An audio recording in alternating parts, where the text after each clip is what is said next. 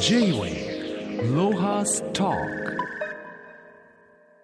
今週のゲストはサックス奏者の中野真紀さんです。中野さん、よろしくお願いします。よろしくお願いします。中野さんはせんきゅうひゃくななじゅうななねん名古屋生まれ、にせんにねんパリに渡り、パリ市音楽院ジャズ科を卒業後もパリを拠点に演奏活動をされ、にせんきゅうねんからはオープンミュージックを主催、音楽レーベル、コンサートの企画、招聘を精力的に行っています。また著書旅する音楽セリカ消防でだいよんかい鉄拳ヘテロピア文学賞を受賞されていらっしゃいます、えー、中野さん、お久しぶりです。ごねんぶりということなんですけども、前回はにせんじゅうはちねんに、えー、世界がコロナに振り回される前でしたと。その後この数年はどう過ごされていらっしゃいましたか？あっという間でしたよね。ああ、そうですか。なんというごねんかんだったのかななんて本当に振り返るんですけれども、はい、今中心に置いている生活の場所は実はブルターニュなんですよね。まあ、もちろんパリにももう月の半分ぐらいは行くんですけれども、うん、あのちょうど今年ね、ブルターニュの光と風っていう展覧会が日本全国 ま, まだやってますよ。どっかで叩くと分かると思うんですけど、うん、まあ、あれ見るともう荒々しい海があって崖が続いてて、で森もあるんですね、あそこ。そうなんです。あの半島ですからね、やはり海のイメージが強いんですけれども、はい、うん、実はあそこはブロセリアンの森って言いまして、うん、アーサー王伝説だとか、要するに、まあ、泉っていうのが清水、清い水、うん、日本でいうとあの高い山からろ過された美味しい水っていうイメージのね、やっぱり水の崇拝的なあの水の神様ををあの祀ったりするんですけれども、ブルターニュ地方というのは皆さん多分ご存知だと思うケルト文化ですよね。なるほど。一度そのケルト文化が根付いたその前の旧石器時代には、うん、あの列石、うん、カルナックというところには本当に巨大な列石、あるいはメンヒル、えー、ドルメンというのがございまして、その歴史の層の厚さというのはちょっとフランスの中でも特化している場所なんですよね。なるほど。 J-Way ロハストーク。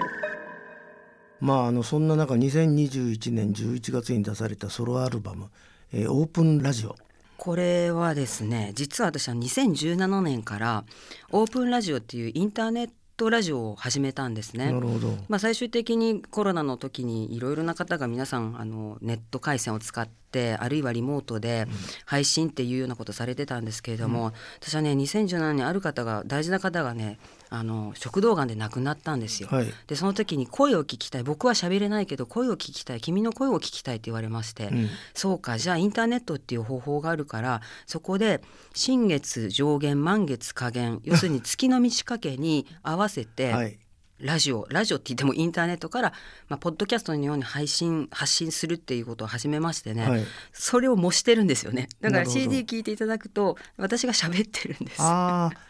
要はあれか な, なんか シーディー であのラジオ番組みたいになってるけど、 そうなんです。その仕組みで作ったと。そうなんです、はい。まあ、聞かないとわ か, わかんないですね。でも僕さっき聞いてて気持ちよかったな、これ、うん、そうですか、ありがとうございます。いやいや、今回驚きました。まあでもあのこの、えー、アルバムは楽曲には全て作家の名前と、えー、その署名が付けられてるんですね。そうなんです。これはどういう意味合いだったんでしょう？あのー作曲をするだとか楽曲を作る、あるいは即興演奏するっていうのは全く無のところから生まれることもあるんですけれども、やっぱり何らかのインスピレーションっていうのがあるんですよね、はい、で私の場合はそれぞれのタイトルにあの書物の名前をつけた通り、それぞれの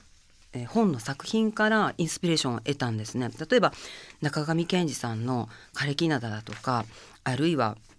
一緒にコラボレーションした夢枕獏さんの陰陽師っていうあのご著書ありますけれども、はい、その物語からなんかこう曲を作るインスピレーションをもらったんですよね、うん、ですからおおよそじゅうごきょくぐらい入ってるんですけれども、全ての楽曲はあの書物の名前で、ただいっきょくだけ、これはもうレスペクトなんですけれども、ブルターニュの伝統曲フォルクロールが入ってるんですね。それは半島であり海の地域なので山ってほとんどないんですよ、はい、なんだけれども一つモンダレっていう、うーんすごく低い丘みたいな山がございまして、はい、でその山に対するレスペクトっていうのがこのブルターニュ地方の人たちあるんですよね。だからそのあの高い山へっていうタイトルなんですけど、まあ、日本人からしてみてれば全然高くはないんだけれども、あそこの地域に住む人たちにとってはあの山のふもとだとかああいうところにあのブルターニュの妖精伝説だとかあの精霊だとかそういったちょっとアニミズム的なあの信仰があるっていう楽曲なんです。 J-Way ロハストーク、まあ、改めて、えー、中野さんに伺いますが、中野さんは子どもの頃からミュージシャンを目指していたということですけど、おませな、えー、中野さん い, いくつぐらいからどんな音楽聴いてたんですか？えー、と思い出すのはですね、はい、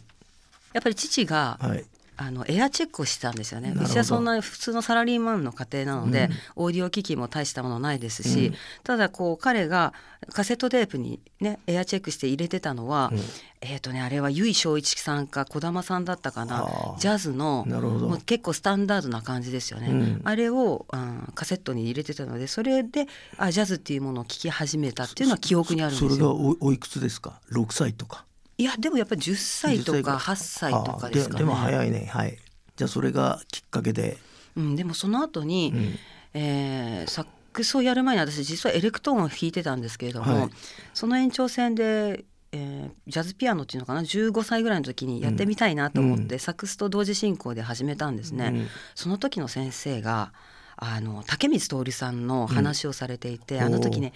きゅうじゅうよねんかろくねんだったかな、うん、石川せりさんが、うん、竹光徹さんのソングね、歌、うん、歌物だけを歌うっていうアルバムがありましたよね。それこそソングっていうアルバムが、えー、もう私あれは聞いて衝撃だったんですよね。竹光徹さんってほら音楽の授業でね、そうそのメンバーステップスっていうイメージがあったんですけど、はい、その時に何とも言えないメロディーラインと和声と、うん、まあ、谷川俊太郎さんの詩も素晴らしかったんですけれども、うんうん、それで私はもう一気にあの竹光徹さんにもう本当にどっぷりハマっちゃったんですよね。なるほど。でもやっぱりまず普通音楽でさ、ジャズっていうとニューヨーク行くじゃないですか。なんでフランス選ばれたんですか？それがですね、はい、この後最近分かったことがあるんです、はい、それはジャズと思っていた日本、あのアメリカのジャズと思っていたものは、うん、実はせんきゅうひゃくねんだい、うん、要するに、えー、狂乱の時代と呼ばれた、はい、あのパリであのジャズはすごくこう盛んだったんですよね。でその中にエリック・サティがいたり、あるいはじゅうきゅうせいきまつにすでにラベルやドビュッシーっていうのが、うん、そのアメリカのジャズとはまた違う、うーんフランスのスピリッツ、エスプリを持ったその下地を作ってたっていうことが分かったんですよ。なるほど。でそれは行く前は分からなかったんですけど、うん、ミュージシャンと演奏したり、あるいはあのジャズと絶対つきものなのは要するに奴隷戦で、うん、奴隷の人たちがっていう風な、うん、じゃあ奴隷はどうやって来たかって言ったらやっぱりフランス、ヨーロッパ大国なんですよね、うん、そこがこう西アフリカに降りて、うん、そこから三角貿易が始まって、うん、だから最終的に金や砂糖はフランスのナントの港だとかって戻ってくるんだけれども、うん、そこで面白いのが同じ同時期ではないんだけれども、うん、にじゅっせいきしょとうにジャズは帰ってきちゃうんですよ。なるほどなるほど。帰ってくるっていう言い方がいいのかな、はい、ちょっと円環みたいな感じで、はいはい、へー。だから私にとってジャズを語る上であのもちろんその日本の今までの評論家だとか歴史っていうのはアメリカのっていうふうに枕言葉のようにつくんですけれども、私にとってじゃあなんでアメリカだったんだっていうところからいくと、うん、フランスに行った理由はそこにあるんじゃないかって今分析してます、うんまあ、あれだよね、ニューヨークがジャズ の, あの勉強にっていうのはあのバークレーのせいだよね、うん、そうですね。あとはやっぱりこうミュージシャンが集まる場所というか、まあ、実際その当時のニューヨークあるいは今でいうとロサンゼルスだとか、うん、その時代時代でムーブメントとなる土地ってあるんですよね。あ、なるほど。こう今だとやっぱり ユーケー がちょっとロンドンが外せないだとか、うん、ある時の例えばサンジェルマンデプリ の,、うん、あのアートブレイキが来たり、 そ,、ね、それこそマイルス・デイビスがジュリエット・グレコと恋仲になるっていう、はい、あのパリの時代だったからこそ、はい、あのジャズが、うん、ヌベルバーグとこうマッチングするようなイメージがあると思うんですけど、その通われてたこのパリ市音楽学院ジャズ科っていうのはどんな学校だったんですか？これはあの一律なんですよね、はい、ですからプブリックなんですけれども、私が入学した年っていうのはジャズ科ができた年だったんです。なるほど。で今でこそいろいろな、まあ、国立大学だとか音楽学院あのジャズ科があるんですけれども、その先駆けだったのかなって。でもそれはにせんいちねんにねんの話ですから、うん、もうにじゅうねんあってことは私もうにじゅうねんいるのかJ-Way ロハストーク。まあ、中野さんは今までも毎年ツアーをされてますけども、日本でやるときには神社仏閣とか図書館とか電波多農場山頂場所がユニークというか、あの一番最初に冒頭あの お, お伝えしたあのだいよんかい鉄拳ヘテロピア文学、これもあれだよね、辺境地っていうかそういうところにこだわってるやつらが作った文学賞ですけど、うんそうですね、あなた的には名古屋で育った時辺境じゃなかったでしょ、真ん中で育ってんでしょ、うん、そうですね。そんなのになんで惹かれてんですかね。そのあれこの質問のお答えになるかわからないんですけど、はい、よくね、うん、旅するってもう紋切り型によく使われてるんですよ。私よく、はい、え中野さんは旅する音楽家とかでよく言われるんですけど、本当に嫌なんですよ。うん、それ何でかっていうと、これ実践しなければそうならない。うん、私にとっての旅っていうのはもう人生そのものですから、うんあの人生の音楽家なんて言ったらもう本当に臭いじゃないですかなんだけれども、その辺境っていうそういうところに生きてる人々がいるっていう意識ですよね。うん、だからこの地球っていうのはその大都市だけではなくて、うん、その周辺にある人たちのなんだろう息づきだとか、うん、そういったものが経済をあの回していたりだとか、うん、あるいはそういったところで奏でられる音楽、例えば日本だと祭りだとか、うん、いろいろな儀式、このあのマチュメもねやはり、えー、母国自分のモザンビークという国であの商業的な音楽だけではなくてリサーチとしてフィールドワークで本当にいろいろな音源を録音あのしてるんですよね。えー、そういったこう辺境にいる人たちの息遣いっていうのを私も音楽で取り込んでいきたいなって、私自身もそうでありたいなと思うんですけれども、あの今日資料を拝見してて僕が全く、えー、わから、わからないっていうか会ったこともないのがアラブ系音楽家たちとのレバノンツアーって言うんですけど、アラブ系音楽家ってどういう音楽なんですか。アラブ系音楽って言い方がどう合うかわからないんですけれども、はい、一つに言えるのはやはり伝統楽器を使う、はい、あるいはマカーム、いわゆる西洋でいううん、スケールとかですよね。はい、そういった音楽、伝統音楽も含めてなんですが、うん、私にとって彼らと一緒に演奏するっていうのはその地その地であの、まあ、イスラム教徒の方も多いので、彼らと演奏することによってどういった時間配分で演奏するかだとか、例えばそれが日本でいうコンサートっていうのは例えばよんじゅうごふんにかいとかっていうような、はい、まあそれこそファーストステージ、セカンドステージってあるんですけれども、うん、儀式的な場合っていうのはいちじかんもうノンストップでトランス状態になったりすることもあるんですよね。うん、であのレバノンの時は例えばえー、お祈りの時間があるからその時間はちょっとやめときましょうだとか、そういった実践を私はアラブで演奏するアラブ諸国で演奏するときに注意することであり、しかも自分もそれから学ぶことがあるっていう。でこのレバノンツアーっていうのは今すごくこうタイミングがすごいんですけれども、ナバティーヤって言いまして、はい、あのイスラエルとの国境際で演奏したんですね、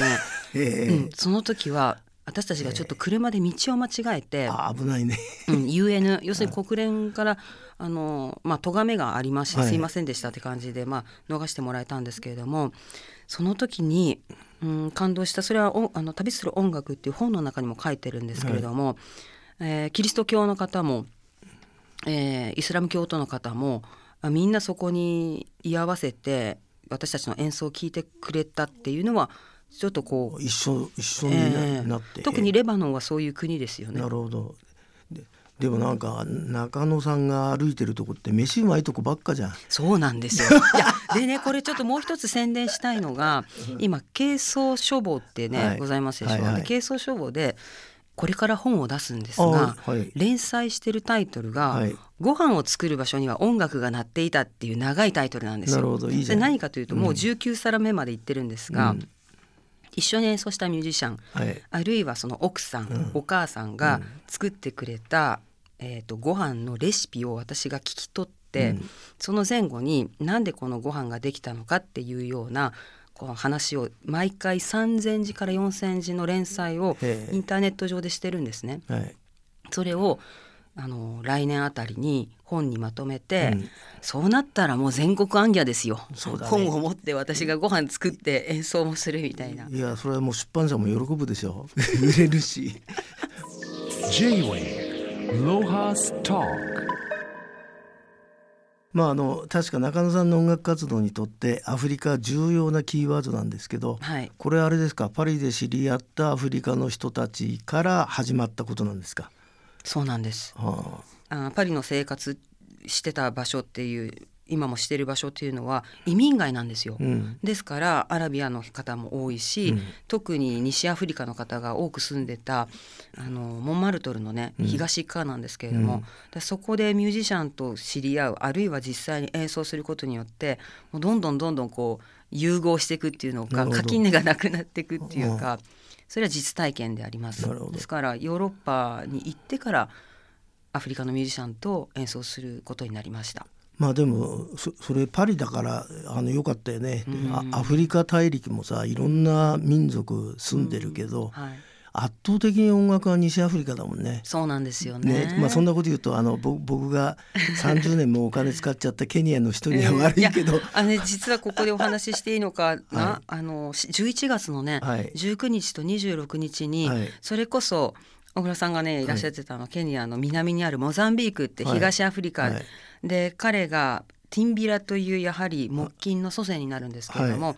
その伝統楽器を奏でるミュージシャンたちこのじゅういちがつに東京と京都で演奏するんですよ。じゅういちがつのじゅうくにちになりました。これは京都の、えー、妙蓮寺さんというお寺さんなんですけれども、はい、そこでもありますし、じゅういちがつのにじゅうろくにちは東京のここね六本木、はい、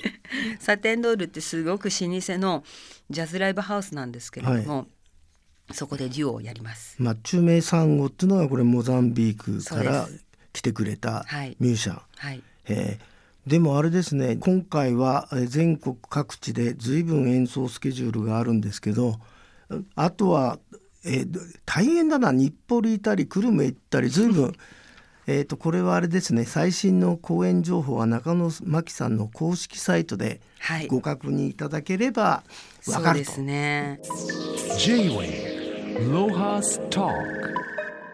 まあ、中野さんのことですから、えー、今後も何か考えてると思うんですけど、あれ新しいアルバムが出たんですか。そうなんです、あのオープンラジオってね一人で演奏したものなんですけれども、あのと言わせてください、はい、あの渋谷武さん、あのピアニストですけれども、はい、あの渋谷武さんと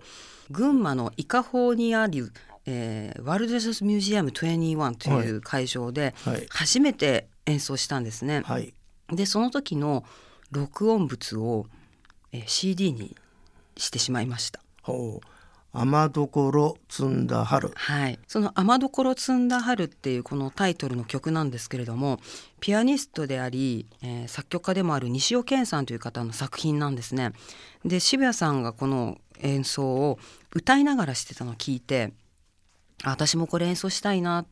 てことで選んでこの シーディー のタイトルにも使わせていただいたんですけれども、これもあれですか、もう、もう出てるんですか。雨どころ摘んだ春は発売されてる。そうなんです。ですから今年のさんがつのにじゅういちにちの春分の日に発売しまして、しがつは渋谷さんともツアーをしてたんですけれども、はいえー、きっと来年の春もできればね、こう結局春のテーマにしたアルバムなので、春に日本に帰ってくる旅に渋谷さんと一緒に演奏できたらなと思いますので、来年の春もご期待ください。まあでも随分あのコンサート行くと売るもんがいっぱいあると思うんですけど、このオープンミュージックじゅうごしゅうねん記念プロジェクトと題して、これあれですか、トートバッグですか。そうなんです、これね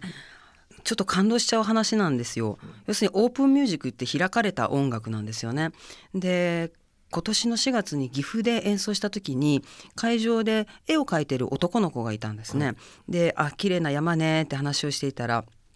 その子の名前がなんと平久くんっていうんですよ。でお母さんがいらっしゃったので、どういう字なんですかって言ったら、あのオープンなんですよ。なるほど。でその時に、あ、ちょっと待ってよ、今年オープンミュージックじゅうごねんだし、平久くんこの絵を使わせてもらってもいいかなってことで、うんえー、エルピー がね、バイナル今流行ってますからね、はい、バイナルが入るサイズのマチのついた、うん、えー、トートバッグを作りました、うん、買ってもらいましょう。 い, いくらですかこれこれねせんえんなんです、えー、安いな。あのでせんえんなんですけれども、うん、あのネットからはせんえんからというふうにしてます。というのは、うん、もちろんそれ投げ銭、そうそうそうあのでね、早速カンボジアのファンからさんまい買ってくださったんですよ。その人なんとね、うん、ななせんごひゃくえん入ってた。すごいすごいまあ今日は話は尽きないと思いますが、はい、あのいやとにかく音楽あの シーディー も素晴らしかったです。今日はどうもありがとうございました。J-Way Lohas Talk。